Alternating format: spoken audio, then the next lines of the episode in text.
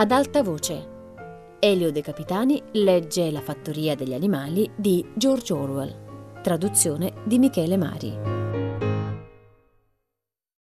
Qualche giorno dopo, scemato il terrore provocato dalle esecuzioni, alcuni animali si ricordarono, o credettero di ricordare, che il sesto comandamento diceva nessun animale ucciderà un altro animale.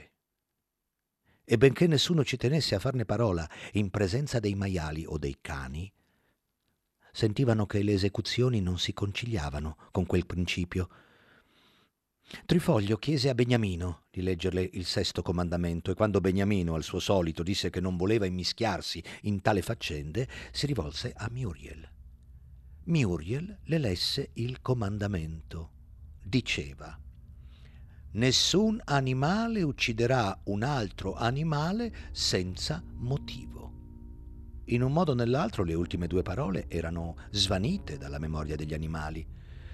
Ora essi presero atto che il comandamento non era stato violato, perché evidentemente c'erano dei buoni motivi per uccidere i traditori alleati a palla di neve.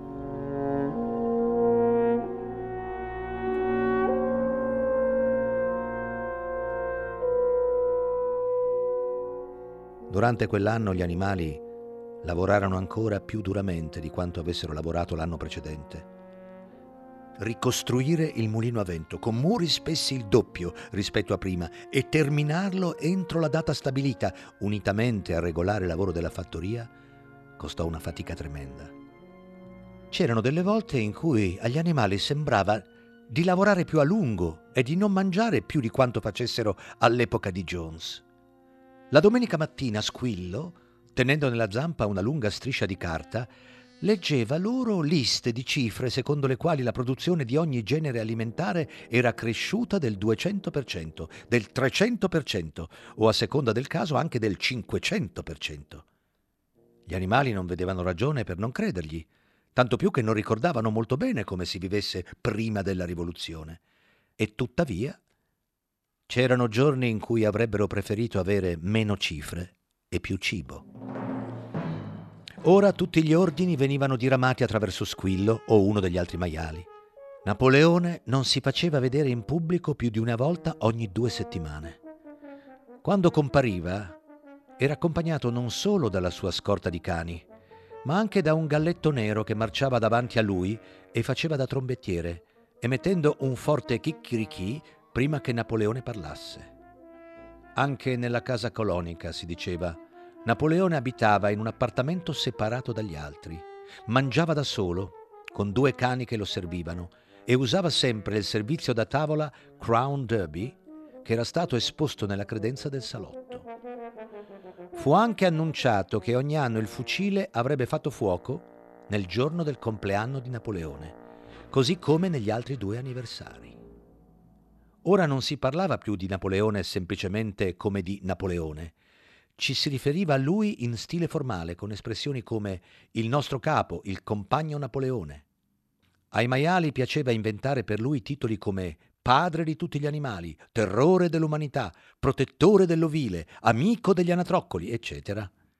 Nei suoi discorsi squillo, con le lacrime che gli rigavano le guance, parlava della saggezza di Napoleone, della sua bontà d'animo, del suo profondo amore che aveva per tutti gli animali di ogni dove, anche e specialmente per i miseri animali che vivevano ancora nell'ignoranza e nella schiavitù in altre fattorie.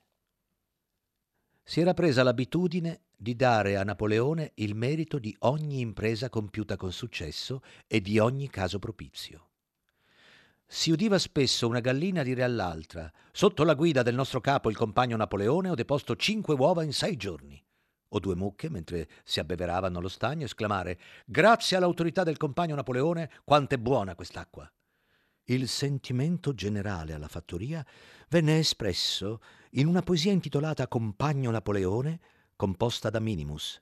Recitava così: Tu, grande amico dell'orfanità, vera fontana di felicità, Signore del secchio schiumoso, quando io vedo il tuo occhio imperioso, oh, non sai come mi accendono l'alma, la sua forza, il suo ardor, la sua calma, quali in cielo son d'un sole raggiante, Napoleone, mio gran comandante.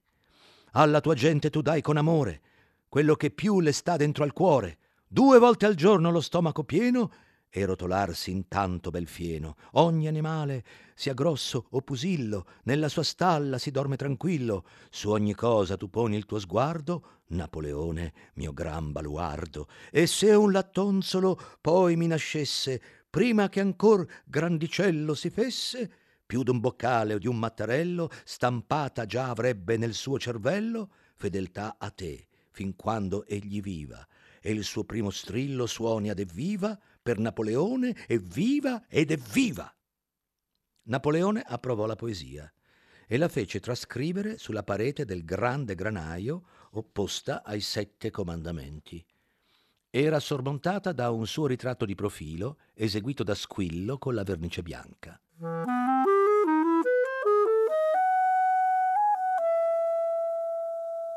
Nel frattempo, grazie alla mediazione di Wimper, Napoleone era in complesse trattative con Frederick e Pilkington. La catasta di legno doveva essere ancora venduta. Dei due, Frederick era il più impaziente di impossessarsene, ma non offriva un prezzo ragionevole. Al contempo si rinnovarono le voci per cui Frederick e i suoi uomini stessero progettando di attaccare la fattoria degli animali e di distruggere il mulino, la cui costruzione aveva suscitato in lui una furiosa gelosia. E si sapeva che Palla di Neve era nascosto nella fattoria Pinchfield. Nel pieno dell'estate gli animali si allarmarono udendo che tre galline si erano presentate per confessare che, ispirate da Palla di Neve, avevano preso parte a una congiura per uccidere Napoleone. Furono immediatamente giustiziate e si presero nuove misure per la sicurezza di Napoleone. Di notte quattro cani facevano la guardia al suo letto, uno ad ogni angolo, e un giovane maiale di nome Occhio Rosa ricevette l'incarico di assaggiare tutto il suo cibo prima che lo mangiasse lui, a scanso che fosse avvelenato. Circa nel medesimo tempo risultò che Napoleone si era accordato per vendere la catasta di legno al signor Pilkington. Si accingeva anche a entrare in un accordo permanente per lo scambio di certi prodotti fra la fattoria degli animali e Foxfood. I rapporti fra Napoleone e Pilkington, sebbene si svolgessero solo per il tramite di Wimper, erano ora quasi amichevoli. Gli animali non si fidavano di Pilkington in quanto essere umano, ma lo preferivano di gran lunga a Frederick, che temevano e odiavano. Quando l'estate volgeva al termine e il mulino si avviava a compimento, le voci di un imminente attacco a tradimento si fecero sempre più forti. Frederick, si diceva, voleva guidare contro di loro venti uomini armati di fucile e aveva già corrotto i magistrati e la polizia in modo che, una volta impossessatosi dei titoli di proprietà della fattoria degli animali, non facessero troppe domande. Per di più, fuoriuscivano da Pinchfield storie terribili sulle crudeltà praticate da Frederick sui suoi animali. Aveva frustato a morte un cavallo, fatto morire di fame le sue mucche, ucciso un cane gettandolo nella fornace e la sera si divertiva a far combattere i galli con schegge di lamette fissate ai loro artigli. Il sangue degli animali ribolliva di rabbia all'udire che ai loro compagni venivano fatte queste cose e a volte chiedevano a gran voce di poter uscire in massa e attaccare la fattoria Pinchfield, cacciarne gli umani e liberare gli animali ma Squillo consigliava di evitare azioni avventate e di avere fiducia nella strategia del compagno Napoleone. Tuttavia, il risentimento contro Frederick rimaneva alto. Una domenica mattina Napoleone apparve nel granaio e spiegò che mai, in nessun momento, aveva pensato di vendere la catasta di legno a Frederick Riteneva al di sotto della sua dignità, disse, avere a che fare con le stofanti di quella risma. Ai piccioni, che venivano ancora invitati a diffondere notizie della rivoluzione, fu vietato di portarsi su qualsiasi punto di Foxwood e ricevettero l'ordine di abbandonare il vecchio slogan Morte all'umanità per sostituirlo con Morte a Frederick. Sul finire dell'estate fu smascherata un'altra macchinazione di palla di neve. Tutto il raccolto era pieno di erbacce e si appurò che in una delle sue visite notturne Palla di Neve aveva mischiato ai semi di frumento semi di gramigna. Un papero coinvolto nella congiura aveva confessato il suo crimine a squillo, dopodiché si era suicidato immediatamente ingoiando delle bacche velenose di belladonna. Gli animali appresero anche che Palla di Neve non aveva mai ricevuto, come molti di loro avevano creduto fino a quel momento, l'ordine di eroe animale di prima classe. Era solo una leggenda, diffusa dallo stesso Palla di Neve poco dopo la battaglia della stalla. Anzi, ben lungi dal ricevere una decorazione, era stato biasimato per essersi mostrato un codardo in battaglia. Ancora una volta alcuni animali udirono ciò con un certo smarrimento, ma Squillo riuscì presto a convincerli che la loro memoria aveva preso un abbaglio. In autunno, grazie a un tremendo ed estenuante sforzo, poiché quasi contemporaneamente bisognava fare il raccolto, il mulino a vento fu terminato. I macchinari dovevano ancora essere installati e Wimper ne stava trattando l'acquisto, ma la struttura era completata. A dispetto di ogni difficoltà, dell'inesperienza, degli strumenti rudimentali, della cattiva sorte e del tradimento di palla di neve, l'opera era stata compiuta puntualmente nel giorno stabilito. Stremati ma orgogliosi, gli animali camminavano tutto intorno al loro capolavoro, che ai loro occhi sembrava ancora più bello di quando era stato edificato la prima volta. Per di più, i muri erano spessi il doppio di prima. Questa volta nulla, fuorché l'esplosivo li avrebbe abbattuti. E quando pensarono a come avevano lavorato, a quanti scoramenti avevano superato e all'enorme differenza che ci sarebbe stata nella loro vita quando le pale si fossero messe a girare e le dinamo a funzionare, quando pensarono a tutto questo, la stanchezza li abbandonò e si misero a saltare tutti intorno al mulino lanciando grida di trionfo. Seguito dai suoi cani e dal suo galletto, Napoleone venne a osservare l'opera compiuta, si congratulò personalmente con gli animali per la loro impresa e annunciò che il mulino si sarebbe chiamato Mulino Napoleone. Due giorni dopo gli animali furono convocati per un'assemblea straordinaria nel granaio. Rimasero senza parole dallo stupore quando Napoleone annunciò che aveva venduto la catasta di legno a Frederick. Il giorno dopo sarebbero arrivati i suoi carri e avrebbero incominciato il trasporto. Durante tutto il periodo della sua apparente amicizia con Pilkington, Napoleone aveva in realtà condotto trattative segrete con Frederick. Ogni rapporto con Foxwood era stato interrotto e si erano mandati a Pilkington dei messaggi offensivi. Ai piccioni era stato detto di evitare la fattoria Pinchfield e di cambiare il loro slogan da Morte a Frederick in Morte a Pilkington. Allo stesso tempo Napoleone assicurò agli animali che le storie di un imminente attacco alla loro fattoria erano del tutto prive di fondamento e che i racconti sulla crudeltà di Frederick verso i propri animali erano stati di molto ingigantiti.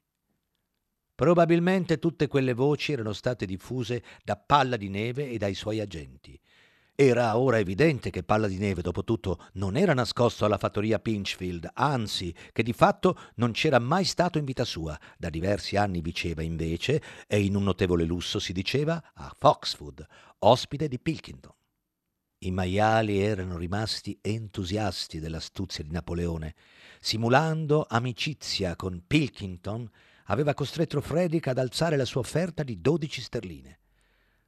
Ma la qualità superiore della mente di Napoleone, diceva Squillo, era dimostrata dal fatto che non si fidasse di nessuno, nemmeno di Frederick. Questi aveva preteso di pagare legname con una cosa chiamata assegno, che sembrava essere un pezzo di carta con una promessa di pagamento scritta sopra. Ma Napoleone era troppo intelligente per lui. Aveva preteso un pagamento in vere banconote da cinque sterline, da consegnarsi prima che il legno fosse spostato. Frederick aveva già pagato e la somma versata era appunto sufficiente ad acquistare i macchinari per il mulino. Intanto il legname venne portato via di gran carriera. Terminata l'operazione ci fu una speciale assemblea nel granaio, in modo che gli animali potessero vedere le banconote di Frederick con i propri occhi. Con un sorriso beato, esibendo entrambe le sue onorificenze, Napoleone se ne stava sopra una lettiera di paglia sulla piattaforma, con il danaro al suo fianco, accuratamente posato su un piatto di porcellana proveniente dalla cucina della casa colonica. Gli animali sfilarono lentamente e ognuno poté osservare a suo agio. Gondrano protese il naso per annusare le banconote e quelle così bianche e fragili ondeggiarono e frusciarono sotto il suo fiato. Tre giorni dopo ci fu un tremendo strepito. Wimper, mortalmente pallido in volto, venne su per il sentiero correndo sulla sua bicicletta e la gettò a terra nell'aia, precipitandosi alla casa colonica. Un attimo dopo, dall'appartamento di Napoleone, risuonò un ruggito soffocato. La notizia di cosa era successo si sparse per la fattoria come un incendio le banconote erano false. Frederick si era preso il legno senza pagare. Subito Napoleone radunò gli animali e con una voce spaventosa pronunciò la sentenza di morte per Frederick. Una volta catturato disse Frederick doveva essere bollito vivo.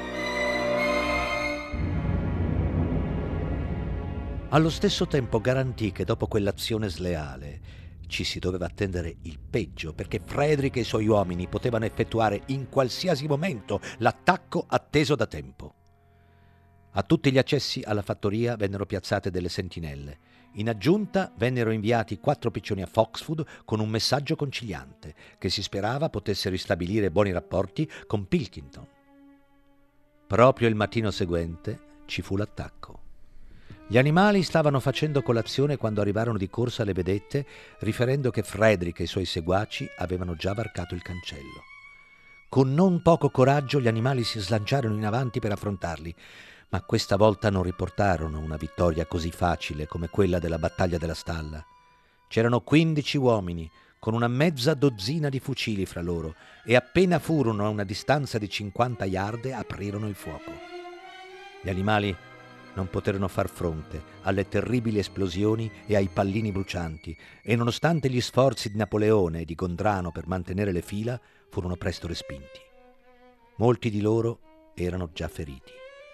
Si rifugiarono nei fabbricati della fattoria e sbirciarono prudentemente dalle fessure e dalle spiragli nel legno.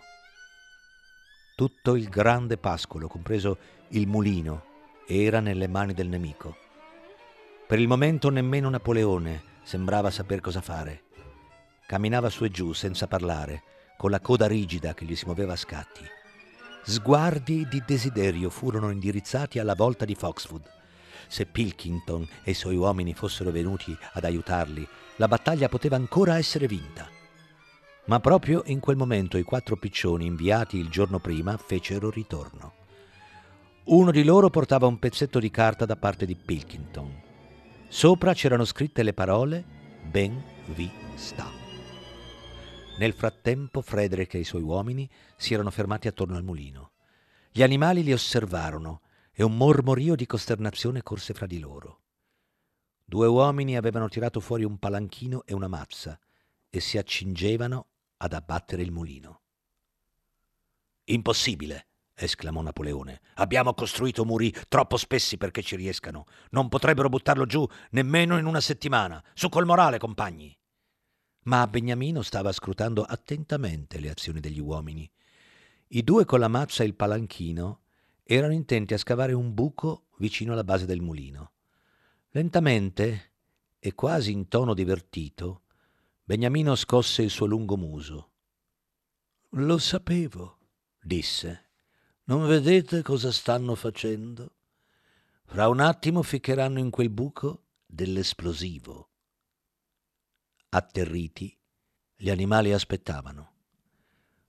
Ora era impossibile avventurarsi fuori del riparo dei fabbricati. Dopo pochi minuti si videro gli uomini correre in ogni direzione. Poi ci fu un boato assordante. I piccioni vorticarono in aria e tutti gli animali, a eccezione di Napoleone, si buttarono ventre a terra e nascondendo la faccia. Quando si rialzarono, un'enorme nuvola di fumo ondeggiava dove c'era stato il mulino a vento. A poco a poco il vento la dissolse. Il mulino non esisteva più. A quella vista gli animali ritrovarono il coraggio. La paura e lo sgomento provati un momento prima furono sommersi dalla rabbia per quell'azione vile e spregevole. Levarono un possente grido di vendetta e senza attendere ordini si lanciarono fuori in massa, dritti contro il nemico. Questa volta non si curarono dei crudeli pallini che li investivano come grandine. Fu una battaglia aspra e selvaggia. Gli uomini continuavano a sparare e quando gli animali venivano a tiro li percuotevano con le loro mazze e i pesanti scarponi. Rimasero uccise una mucca, tre pecore e due oche e quasi tutti furono feriti. Anche Napoleone, che dirigeva le operazioni dalle retrovie, ebbe la punta della coda smozzicata da un pallino. Ma nemmeno gli uomini ne uscirono indenni. A tre di loro i colpi degli zoccoli di Gondrano avevano rotto la testa. Un altro era stato infilzato alla pancia dal corno di una mucca e a un altro, Gelsomina e Campanula, avevano ridotto i calzoni a brandelli. E quando i nove cani della guardia del corpo di Napoleone, a cui egli aveva detto di fare un giro nascosti dalla siepe, apparvero improvvisamente ai loro fianchi, abbaiando furiosi, gli uomini furono travolti dal panico. Si videro in pericolo di essere circondati. Frederick urlò ai suoi uomini di andarsene finché erano in tempo e un attimo dopo il vile nemico stava correndo per salvare la pelle. Gli animali li inseguirono fino al limite del campo assestando loro gli ultimi calci mentre quelli si aprivano un varco nella siepe spinosa. Avevano vinto, ma erano esausti e sanguinanti. Lentamente si avviarono zoppicando verso la fattoria. La vista dei loro compagni morti stesi sul prato fece piangere alcuni di loro e per un po' si fermarono in un doloroso silenzio, laddove una volta si ergeva il mulino a vento. Sì, non c'era più. Quasi ogni traccia del loro lavoro era scomparsa. Persino le fondamenta erano in parte distrutte. E questa volta per ricostruirlo non avrebbero potuto usare le pietre cadute come prima, perché questa volta le pietre erano sparite. La potenza dell'esplosione le aveva scagliate a centinaia di yard di distanza. Era come se il mulino a vento non fosse mai esistito. Mentre si avvicinavano alla fattoria Squillo, che inspiegabilmente non aveva preso parte al combattimento, venne loro incontro saltellando, agitando la coda e raggiante di soddisfazione. E gli animali udirono, proveniente da uno dei fabbricati, il solenne boato di un fucile. Per che cosa spara il fucile? chiese Gondrano per celebrare la nostra vittoria, gridò Squillo.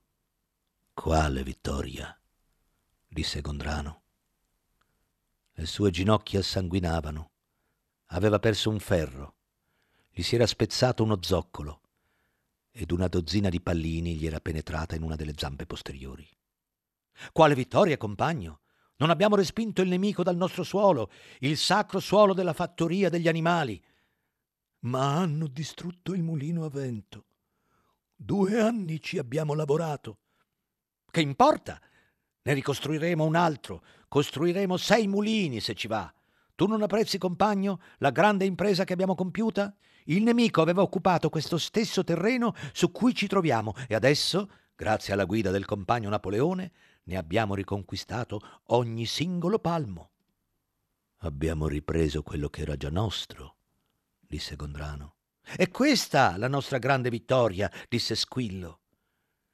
Entrarono zoppicando nell'aia. Sotto la pelle della zampa i pallini procuravano a Gondrano un dolore bruciante.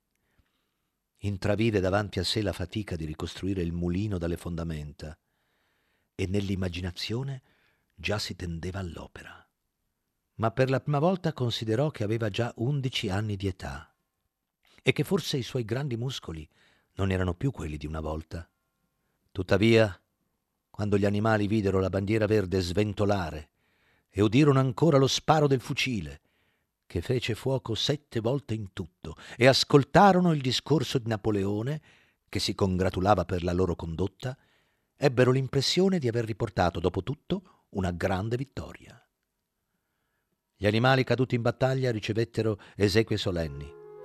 Condrano e Trifoglio tirarono il carro che fungeva da cocchio funebre e lo stesso Napoleone marciava in testa al corteo.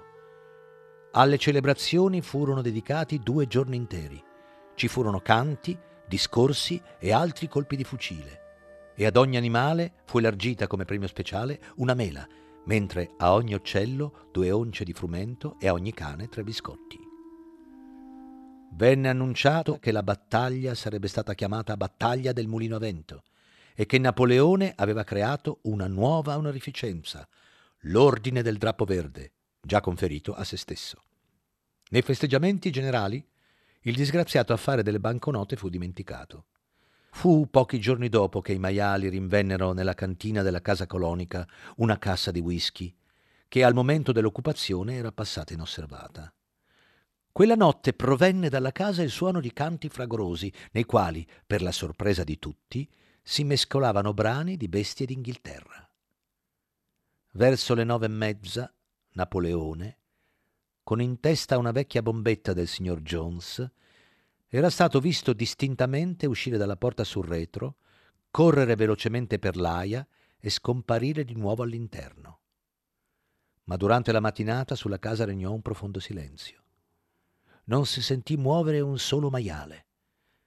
Erano quasi le nove del mattino quando Squillo fece la sua comparsa.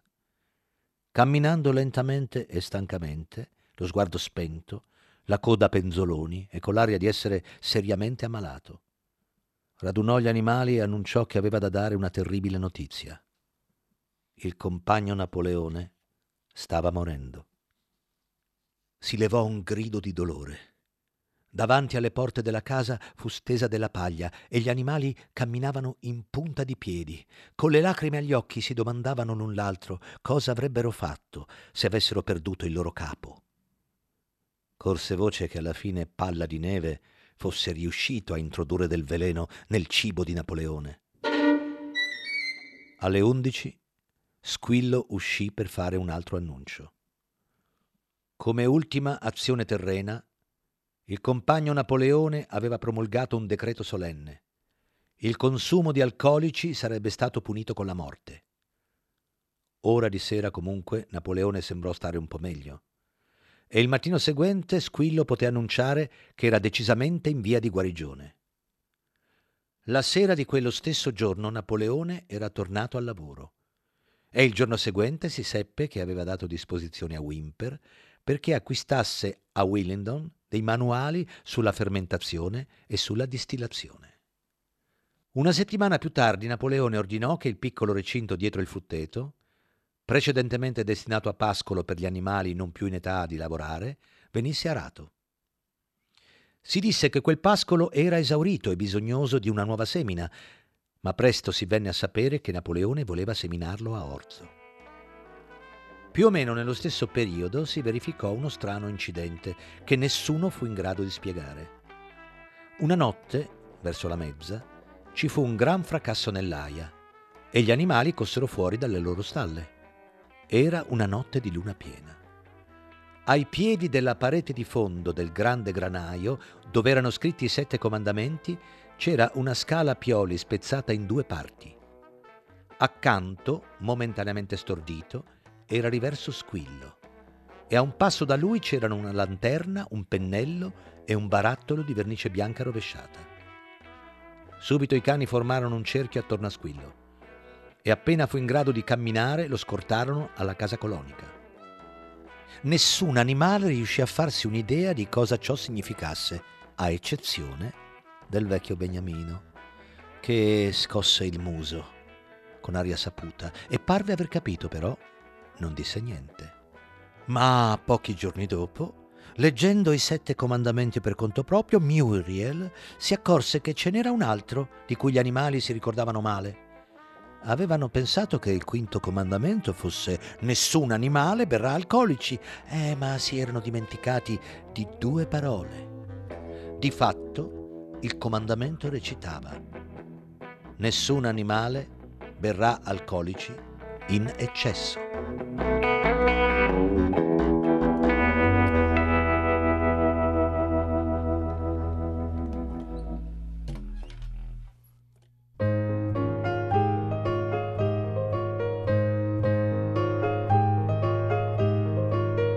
Elio De Capitani ha letto La fattoria degli animali di George Orwell a cura di Fabiana Carobolante, Jacopo De Bertoldi, Lorenzo Pavolini e Chiara Valerio.